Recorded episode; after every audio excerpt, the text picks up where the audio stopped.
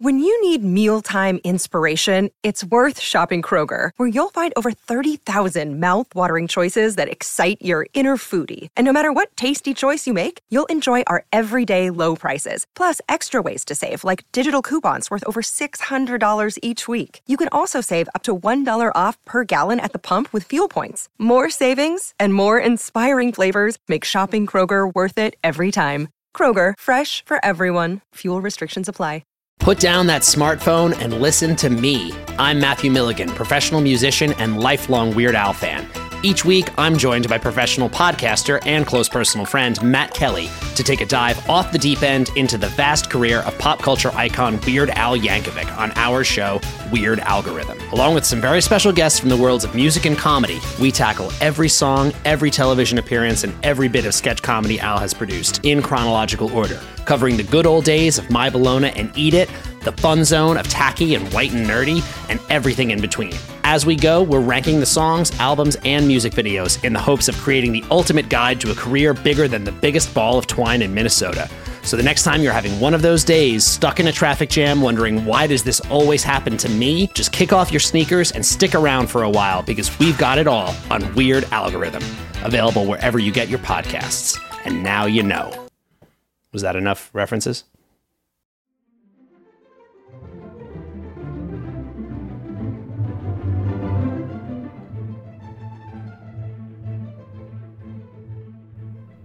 And welcome to another episode of Before My Time. I'm your host, Kelsey Laurie, and we are joined as always with our co-host, producer, and best friend, Matt Kelly. That's right, Matt Kelly, you are the show's best friend. And Matt's gonna share his information on some early female stand-up comedians, the ones that paved the way, the pioneers we say. Haha, let's go.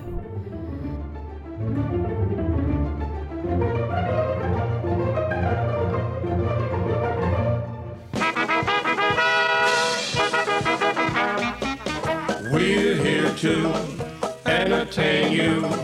We'll sing your songs for good times, the best times. You can't go wrong. We'll two step, a new step. It won't be long when the Dixieland is up playing. Soon you'll be swaying, so come on, sing along.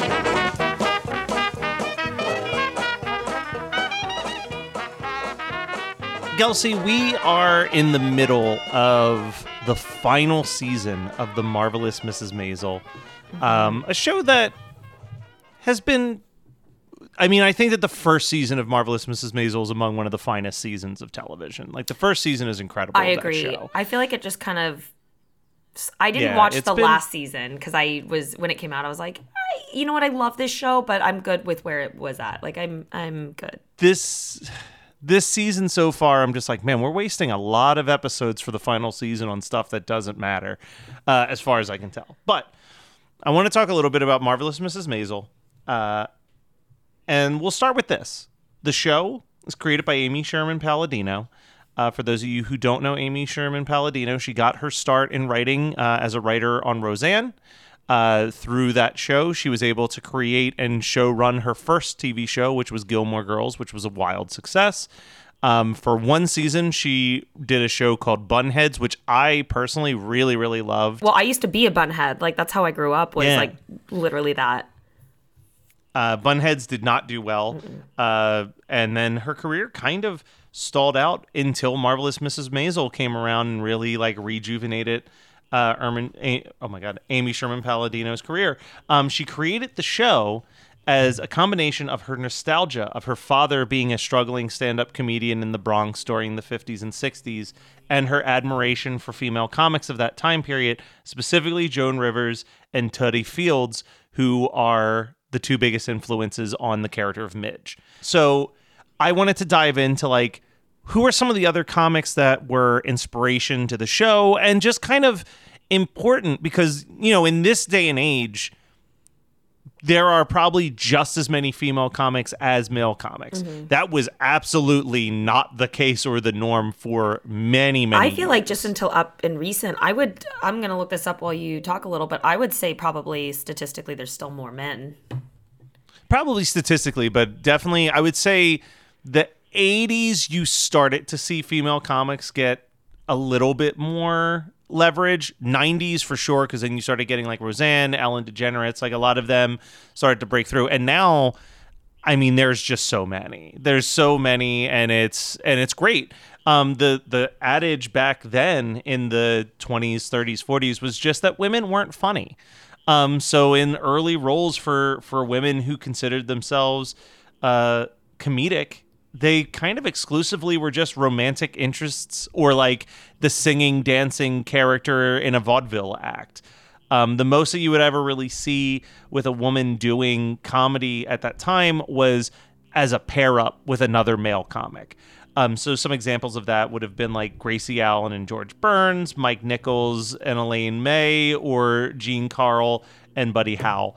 Um, but there were a handful of female comics that were able to break through and become successful as solo acts. So I wanted to talk about a few of them. Now, do you remember in Marvelous Mrs. Maisel uh, the introduction of Sophie Lennon, um, who was the kind of the rival female comic that would wear the fat suit Jane and Lynch, do right? like Jane Lynch's Yeah, character. yes. yes. So she was based on based around the concept of Moms Mabley. Do you do you know Moms Mabley? All right. She is often credited as the first female stand-up comedian of all time, um, which is extra impressive because not only was she a woman, but she was also gay and black. She played a character of Mom's who was inspired by her own grandmother.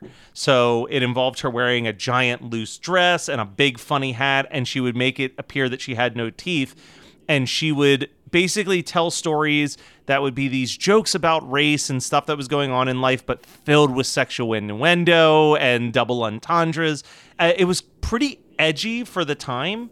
Um, and you think about it now, like that tradition has still continued, right? The the concept of like the offensive old lady who doesn't realize what she's saying, and obviously in my mind, I'm like, oh, this even feels like modern day Tyler Perry is doing.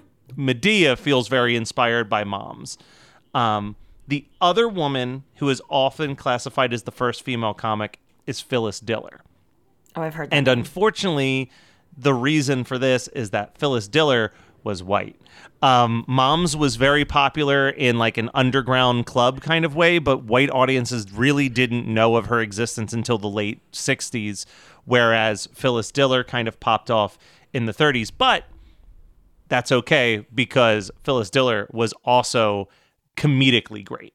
Phyllis Diller kind of broke the false concept that women weren't funny, so much so that for years she held the Guinness Book of World Records for the most laughs in a single minute. She had a rapid fire, wisecracking delivery. Uh, her character was usually that of a hapless housewife. Uh, so she would wear exaggerated makeup and lots of costumes and crazy hairstyles. And she had an iconic cackle that everyone knows. It was kind of like a, like she just, if you look up Phyllis Diller, you'll go, oh, I've, I've seen this woman. Yeah. Her, her comedy was way more self-deprecating. It was usually about her failing marriage with her husband. I feel like Phyllis Diller, when you look at her, there's almost an element of I get a little bit of like drag culture from her. Like Yeah. it, uh, it's got that that over that very flamboyant over exaggeration with everything. Wait. The clothes, the hair, the makeup. her like her older is like looking into my future. Like yeah, that's gonna be me. yeah, one hundred percent. I feel like you would love Phyllis Diller for sure. That's gonna be me, Matt. Oh my god, this is a problem. Okay. Let's talk about the two comedians who inspired uh, the character of Midge. Okay. We've got Joan Rivers. Of course. Um, Joan Rivers kind of started her career in New York alongside Woody Allen in the 50s. Uh, what set Joan apart from Phyllis Diller and Moms is that Joan is the first female comic to just be herself. She wasn't playing a character, she wasn't playing an exaggeration of it. Um, she didn't lean onto a specific character. She was just a single Jewish girl who spoke about all of the different things going on in her life, gender issues, and politics. Super Uh, midgy. Similar to, yes, su- exactly how Midge is depicted. Yeah. Um, and this is kind of interesting and also I feel like kind of sad because Joan Rivers, as I said, started in the 50s. She was the first woman to ever host a late night talk show in 1986. So Wow. 36 years into her career, they finally said, "Oh, maybe Maybe she can maybe a her own." woman can hold her own on on the late night." It was called the Late Show with Joan Rivers, um, which I think was kind of we've had the Late Show for years, so I think it wasn't like created specifically for her, but whoever the previous host is that left, they they brought in Joan the same way they do with the Tonight Show and various other Which shows. I just want to follow up on my search earlier. I wanted to give you the statistics of stand up comedians today. Today, Mm-hmm. It is a 27% female ratio so yeah, to still- 73% men in the stand up world. So it's still very Yeah, much so a boys' world. Yeah, I, I don't want to undercredit all the women still trying to push through today and be something, which there are more, but still, that's that's not very high. Yeah, no, not at all. And then finally, Totie Fields, who is the one that I knew the least about. I, had known about moms. I had, I definitely knew Phyllis Diller and Joan Rivers because I feel like they've always kind of. I mean, Joan Rivers up until the day she died was you know doing red carpet events and and you know guest appearances and stuff and but but Totie unfortunately passed in her 40s. Um, she was a Jewish comedian from New England who really started to see her star rise after Ed Sullivan saw her perform at the Copacabana and booked her to be on his show. She did a ton of late night show appearances, and interestingly enough, through doing late night television, she met the band Kiss, and her and Gene Simmons became like the best of friends up until Oh, I love that. uh, the day she died. Apparently, because when they were on a show together, she joked, "I bet underneath all that scary makeup, you're just a very nice Jewish boy." Um, and Gene Simmons said, "Oh, you, if you only knew." And she like kind of. They had like a nice kind of playful back and forth from there. Oh, I do want to mention this too because I thought it was funny. She wrote a humorous diet book just called "I Think I'll Start on Monday." I love that. but unfortunately that was a little tongue-in-cheek because she did suffer seriously from diabetes uh, which which led to a lot of blood clotting and then led to her losing a leg uh, they had to amputate a leg from blood clots and while she was uh, oh wait sorry i missed something there um, yeah she had she lost her leg and then just before she was supposed to start a residency in vegas she died from blood clots uh, in her sleep so, So cut back on that Kind of a Coca Cola, folks. Yeah. Just tying into exactly another go, go back to last week's episode and avoid that Cut out that um. Wait, that's sad though. Now, the last person I want to mention obviously steps outside of the realm of female comedians that inspired Marvelous Mrs. Maisel. But if we're talking about these historic female comedy personalities, there's a couple that need to be mentioned. First and foremost, one of your all-time favorites, Gilda Radner. Uh, like what Gilda Radner, what Gilda Radner did for sketch comedy, being a woman, and and really like we've mentioned this before, but you watch those first two or three years of SNL, and It's the Gilda show. if she's not if she's not the most fearless outrageous performer on that show she's second only to the hurricane that was john belushi you know what i mean? they were like, so different though. They it, it is true Yeah. that he was outrageous, but she wasn't like a very. Di- I feel like he was just more like, I'm on drugs, kind of yeah outrage, and well, she was I just mean of when you watch all of those though those are the two that are really throwing their bodies Yeah, all oh over my the God. place for the sake of comedy. Like they are she was She, she, makes was me so happy fearless. when she just throws herself against a wall. Like I, yeah. it's so great. Physical Just- comedy never. No, we and I we've said this from very early on in this We podcast. will do a we will do Gilda a Gilda episode, episode, and it's it's coming. Uh, But I also want to mention another person that I feel like gets overshadowed in the, S- the early SNLs, which is of course Jane Curtin. I um, do who- love. She is so Yeah. underrated. You go back and watch it, like her timing, her timing, her and Dan Aykroyd together are. And that's what I was going to say. She really, she was pretty progressive as being like a political comedian on a late night sketch show. And I'm pretty sure the first female weekly weekend update anchor personality. Um, so, you know, really, really underrated. I, I, I love Gilda. Gilda is is the goat for many many reasons, but don't sleep on Jane. Jane, Jane I did. I brings think I said that when we did our first five years of SNL episode. I did like a huge shout Yeah. out to her, and I was like, we never talk about her, and she just deserves so much more credit and praise because she had me laughing so hard. And Yeah. again, yes, And still does the goat, but And then the last two that I have to mention, while they didn't start as stand up comedians in any way, uh, they started on Broadway and turned that into a, a, a lovely career as comedic actresses on television. But you have to mention Lucille Ball and Carol Burnett. I knew I was like Carol Burnett's one of them. Oh yeah, no, they are female women pioneers in yeah. the comedy so, world. but I, I wanted to I wanted to at least give them shout outs. They are definitely not part of the category that we're talking about of like actual women who went up on a stage with just a microphone and a lot of opinions, but what those two women did for comedy and the progression of female comedy in in a mm-hmm. very still as we pointed out male dominated career is is important especially especially Lucille who like had a lot of power like I for read, a woman of that I read time her period book, and it was really Yeah. good. I highly recommend it. Very interesting.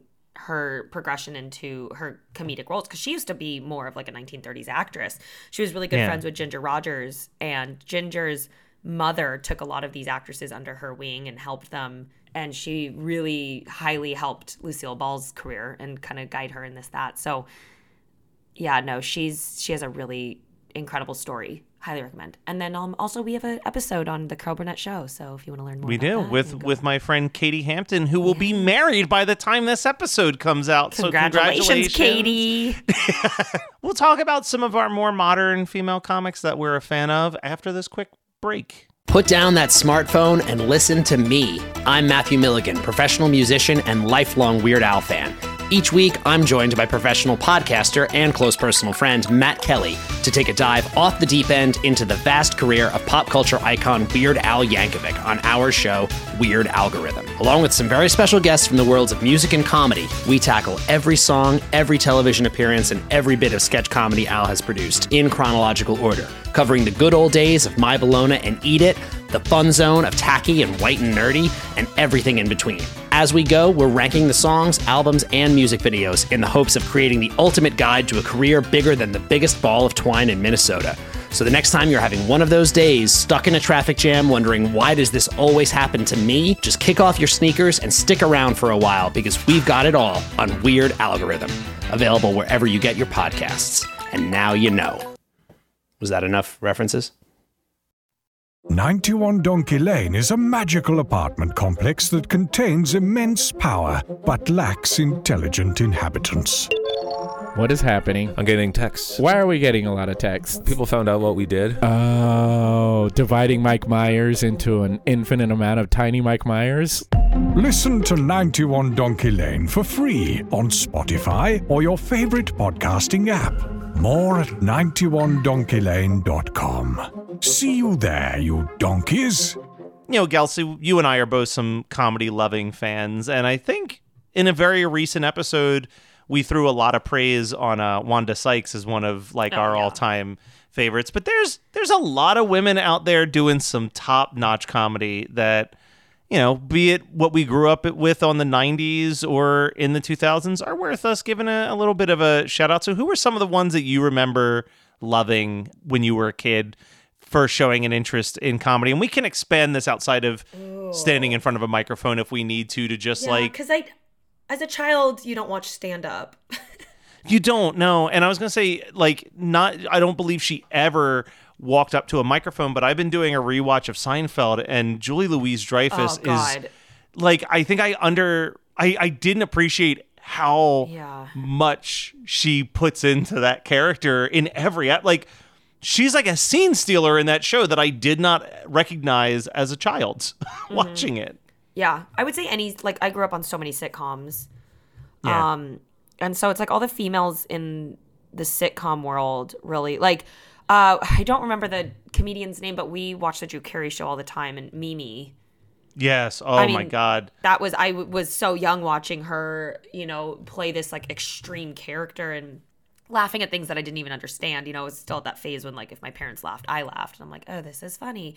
I would say Saturday Night Live. I mean, I always throw it back to them and how much it shaped me. But Molly Shannon, Cheri Oteri, um, Ana Gasteyer, like those are the women that I saw. I, I watch SNL probably way too young, but those are the women that I grew up with seeing females be just as funny, if not funnier and outrageous as the men and stuff. And so it's they really shaped me a lot as comedians. And then I was always watching like even growing up, Lucille Ball, Carol Burnett, like I would say some of that everyone we just mentioned I still was exposed to as a child, which is awesome. I did want to do a quick throw out to someone very new and who I've been getting into lately. She's still on her journey. She has two Netflix specials out now. Taylor Tomlinson is I was just about to mention her. I have seen so many people Oh, share her stuff, and she is so fucking funny. And it's her first special on Netflix, Quarter Life Crisis. I watched, and there's some things I'm like, I'm not laughing the whole time, but there was a lot of relatable stuff. And I'm like, she's funny. Her new special, I was like, oh, she's funny. She's just getting, she was 25 on her first one. I think she was 29 on her second.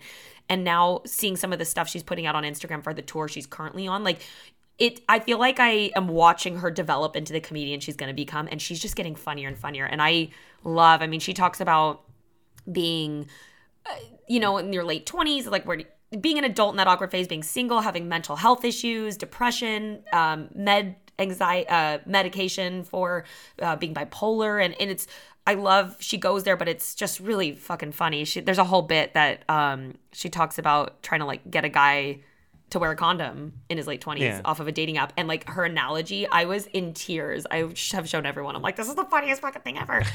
Um yeah i she's like the one that stands out to me as like a new up and coming great female comedian. Someone that I don't think we associate with stand-up comedy anymore, even the because she's just become so famous uh, from TV show appearances. But literally, anytime you put Aubrey Plaza in front of a microphone, oh she's so uh, funny. her her de- like this is why anytime that she does anything at any award show it goes viral is that she's just honed this perfect deadpan oh so delivery good of at it. stuff yeah Oh. um and and one from the 90s that I love to death and and just really I mean if you talk about you know the these early women in the in the 50s and 60s and how they pushed like what was acceptable for a woman to say on stage.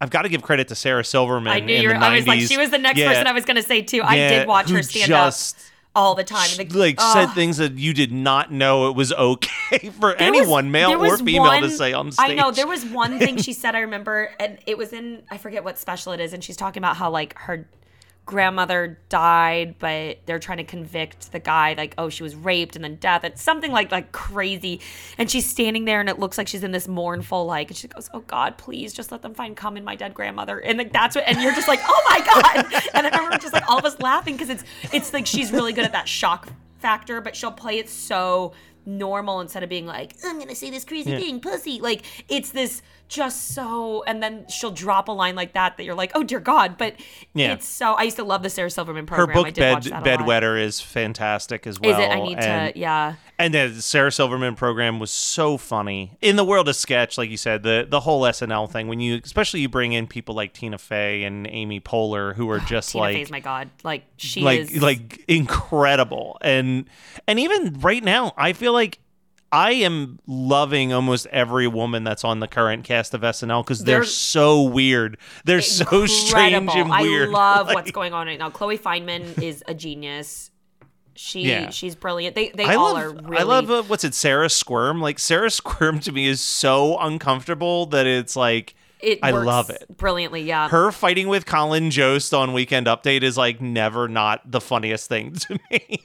so so good. I do. I want to give a shout out to Tiffany Haddish too. She's one of my faves. Yes, and she's great. If you haven't seen um, David Letterman's show for my what my next guest needs no introduction, and he sits Yeah. down and does like these long interviews with everybody. I mean, he's got the Kardashians on, Robert Downey Jr., Obama, everyone, and Tiffany Haddish is one of his guests, and it's an incredible episode. And just, I mean, within five minutes, she's just so vulnerable and crying about the upbringing, and it's it's so cool to hear her journey and even like how comedy kind of saved her from living a rough life on the streets and got her out. Yeah. She was living out of her car as a teenager, just trying to be a comedian and a really inspiring story. But she's she's funny too.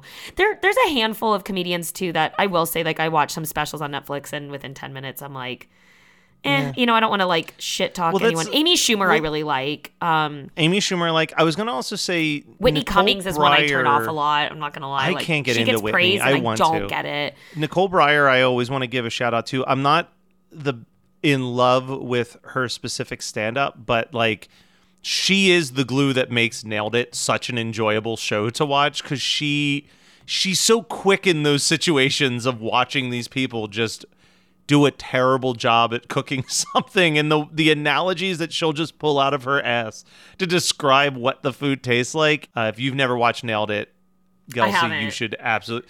You I know what it is, will but find so much joy it. out of watching it. Uh, it is your, it is your sense of humor for sure. Of And I just need like, a good show to throw on, like and that that's what kind of is. It- mindless and just in the background. Like I've been looking for a. It- I don't want to start a new fucking series. I don't want to pay attention. I Nope, just this is want perfect for you, friends on the. TV. Great. Yeah. Okay, I'll watch. Nailed it. That and I need to watch um the Great British Bake Off because I like totally um, different vibe. It, different but vibe, but it just reminded me of you know at least you're baking and there's comedians on the panel that are just commentating. Like those are those are two shows on my list. All right, yeah, I'll do that. Yeah, and they're and they're great background noise. But Kelsey, if there is other great background noise, uh, I don't know where I'm going with this analogy, but people can tell us about it. Where Yeah, if you have a show that you like to put on that makes you laugh, but you don't really have to pay the fuck attention because my brain doesn't want to, please let us know. You can find us on Instagram at before my time underscore podcast or on Facebook. Just type in before my time. We will pop up right on our wall. DM us, send us a comment on our latest post, and give us your insights on life. Tell me what the fuck life is all about because I'm struggling here. and share your favorite female comedian as well. You know, spread the love. Speaking of spreading love, if you have a moment, we would love if you spread your love and gave us a five star review and had some time to write some kind words. It gives us an opportunity to give in front of more listeners like yourself. Thank you so much for tuning in and hope to see you next week. Bye.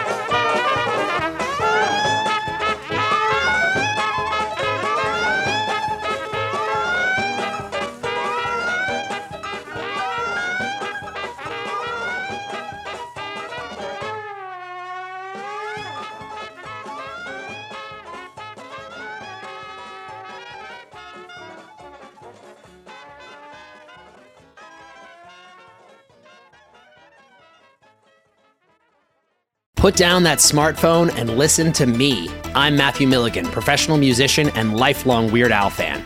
Each week, I'm joined by professional podcaster and close personal friend Matt Kelly to take a dive off the deep end into the vast career of pop culture icon Weird Al Yankovic on our show, Weird Algorithm. Along with some very special guests from the worlds of music and comedy, we tackle every song, every television appearance, and every bit of sketch comedy Al has produced in chronological order, covering the good old days of My Bologna and Eat It, the fun zone of tacky and white and nerdy, and everything in between. As we go, we're ranking the songs, albums, and music videos in the hopes of creating the ultimate guide to a career bigger than the biggest ball of twine in Minnesota. So the next time you're having one of those days, stuck in a traffic jam, wondering why does this always happen to me, just kick off your sneakers and stick around for a while because we've got it all on Weird Algorithm, available wherever you get your podcasts. And now you know. Was that enough references? You're listening to the Geekscape Network.